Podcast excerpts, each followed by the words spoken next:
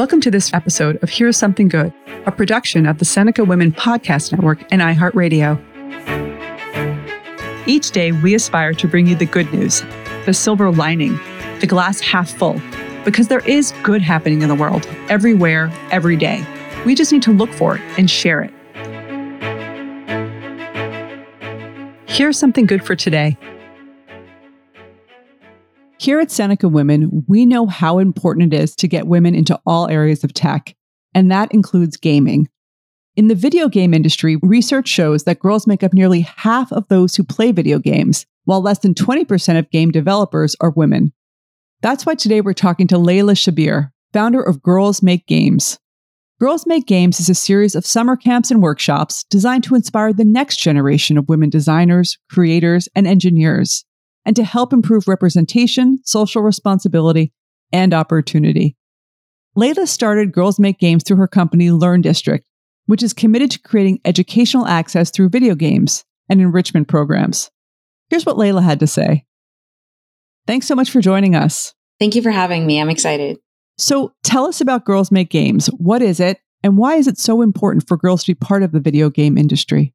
So, Girls Make Games is an educational program. Uh, we aim to encourage girls to explore the world of video games, and we kind of do that through creating a safe and supportive environment in our summer camps and workshops. It's been kind of a journey for me personally, learning why it's important for girls to make games themselves. As I came out of um, a very different background myself, I was an economist and I worked in banking, and I thought I was going to be a professor one day. I never really thought I was going to be a game developer until I started my own educational game studio with my husband, who was the gamer in the family. Um, and so I think over the years, I've kind of seen the importance of the industry and how influential video games are in, in shaping our society, especially our youth. I think it's important to note that nearly half the gamers are women. So nearly half the people that play video games are women, but less than 20% of them actually make uh, video games, like the teams comprise of less than 20%. And so when you compute that backwards and you think about, you know, the kind of games that we're putting out there in the world are being created by a subgroup of people and and when they create the games they're going to appeal to a similar subgroup of people so it's kind of a cycle that perpetuates and i think that's why we see video games have that stereotype of you know games are for boys only and they're all violent or all of that stuff, which is absolutely not true. Because if you think about video games as a medium rather than the content that's out there, the medium itself is incredibly powerful. I mean, you have a, a digital technology that is at this point capable of creating almost real life like visuals. So when you step into a game that's really well created, you can simulate being in someone else's shoes really, really well. And if you're telling stories through that medium, it's there's nothing like it, nothing like playing a game that has a great story. So my vision for for encouraging more girls to you know make video games and not just play them is to really just tell the stories that are true to them to bring their voice to the medium so that other women who are playing, the half the gamers that are women who are playing can relate to it. And of course, as as an economist, I also look at the numbers. This is an incredibly fast growing industry. It's one of the fastest, um, one of the one of the biggest in terms of revenue. You know, most people don't know that the games industry revenues are actually bigger than film and music combined. So Hollywood and music combined still make less than the video games industry, and that's just the tip of the iceberg. So I want girls to be part of this revolution and I want girls to to be part of this opportunity and in, in the industry. And what drew you to the video game industry specifically? You mentioned your husband was a gamer. Were you a big gamer as well? Yeah, so growing up in the 80s and 90s, like everyone, I kind of dabbled in the um, Super Mario's and the arcade games, but you know, I had similar, I guess, thoughts around video games, which was, you know, this is something you do if you have free time. And, you know, I was a very serious girl who wanted to go to MIT and I had no time for video games. so I completely stopped. And the, the second, I guess the second phase of my gaming really started when I met my husband. So I played a lot until my mid teens, completely dropped and picked a controller up a decade later. And in that decade, the medium had evolved so much. So I'm a big gamer now. I mean, I play multiple games every day. I talk about games. I read about games. Um, that's basically my world. But I still get you know, I still get those looks um, from people when I tell them I play video games. So uh, I think it's important for people to play video games because I think there's beyond like your um, cognitive improvement that comes. It's been so well documented. You know, people who play video games, especially people who play with other people, feel closer to people. It's easier to make friends online. It's easier to explore, you know, things like kids are playing Minecraft and Roblox. And, you know, especially in the pandemic, I feel like video games have been such a massive boon because we weren't able to go out and yet we could hang out with our friends every day in a fun, playful manner. So yeah, I would say I'm, I'm a pretty big gamer now. I play all kinds of games. I play online games, uh, mobile games, console games, pretty much everything out there. You mentioned how games have really changed in the pandemic. How has Girls Make Games been affected by the pandemic specifically? We've been affected by the pandemic in both good and bad ways. So obviously silver lining, we were really, really excited to to see how the kids adapted to taking classes online. I mean, honestly, when we first launched our virtual camps, I expected the kids to kind of not show up because who would want to sit on like a Zoom classroom? Like everyone has Zoom fatigue. And yet they were so excited to come in because the subject of what they were working on was so much fun. Like we kick off our day with video games. Like, is there really a better way to wake up, have your breakfast, and start your day with games? Um, and then go on to making your own game, which is magical in its own way. Uh, I would say the bad part really was the sort of dread leading up to designing this virtual experience. I mean, we had to kind of go in with almost no experience running things virtually.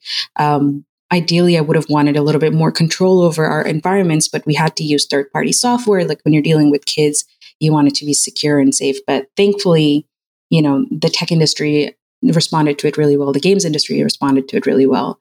And it all worked out. And my favorite part about everything that has happened is how global our program has become. So our workshops and camps are now being attended by kids as far as Australia to Nairobi to Bangladesh. And obviously US, Canada have always been big representation, but it's just so nice to see kids all over the world kind of like show up at whatever time zone and be like, I want to make games with you guys.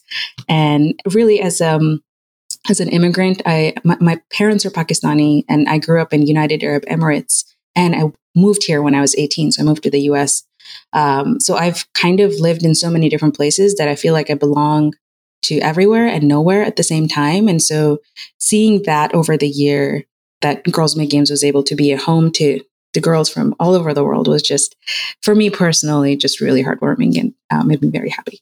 Can you give us an example of some of your favorite games uh, that you've seen young girls create in your program? Oh my gosh, it will take me all day. I could be here all day, but um, my favorite games really last few that have come out of our demo day, which is our national competition that takes place at the end of camp.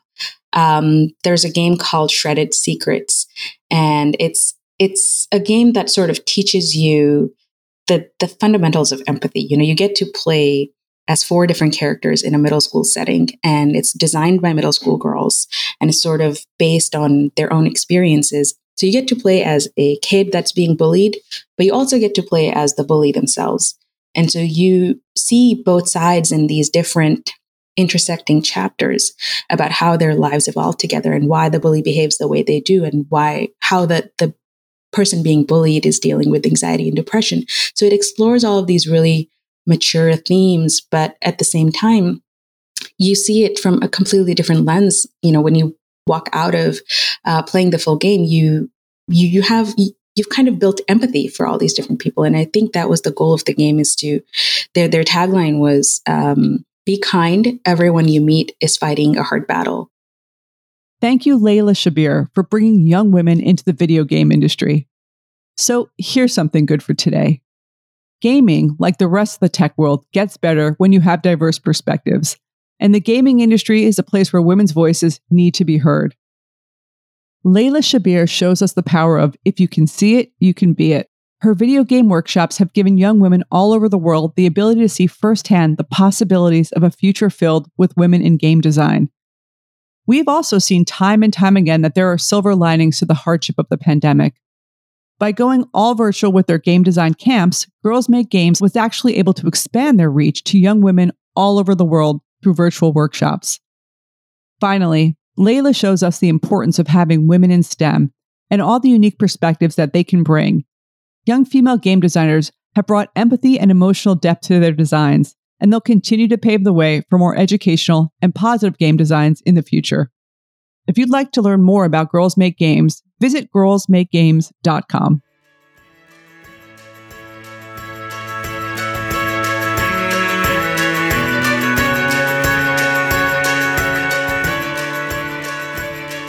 Thank you for listening, and please share today's Something Good with others in your life.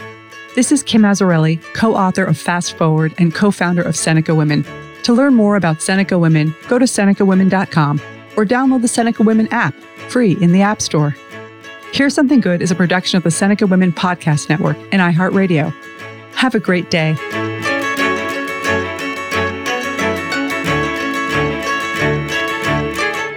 For more podcasts from iHeartRadio, check out the iHeartRadio app, Apple Podcasts, or wherever you listen to your favorite shows.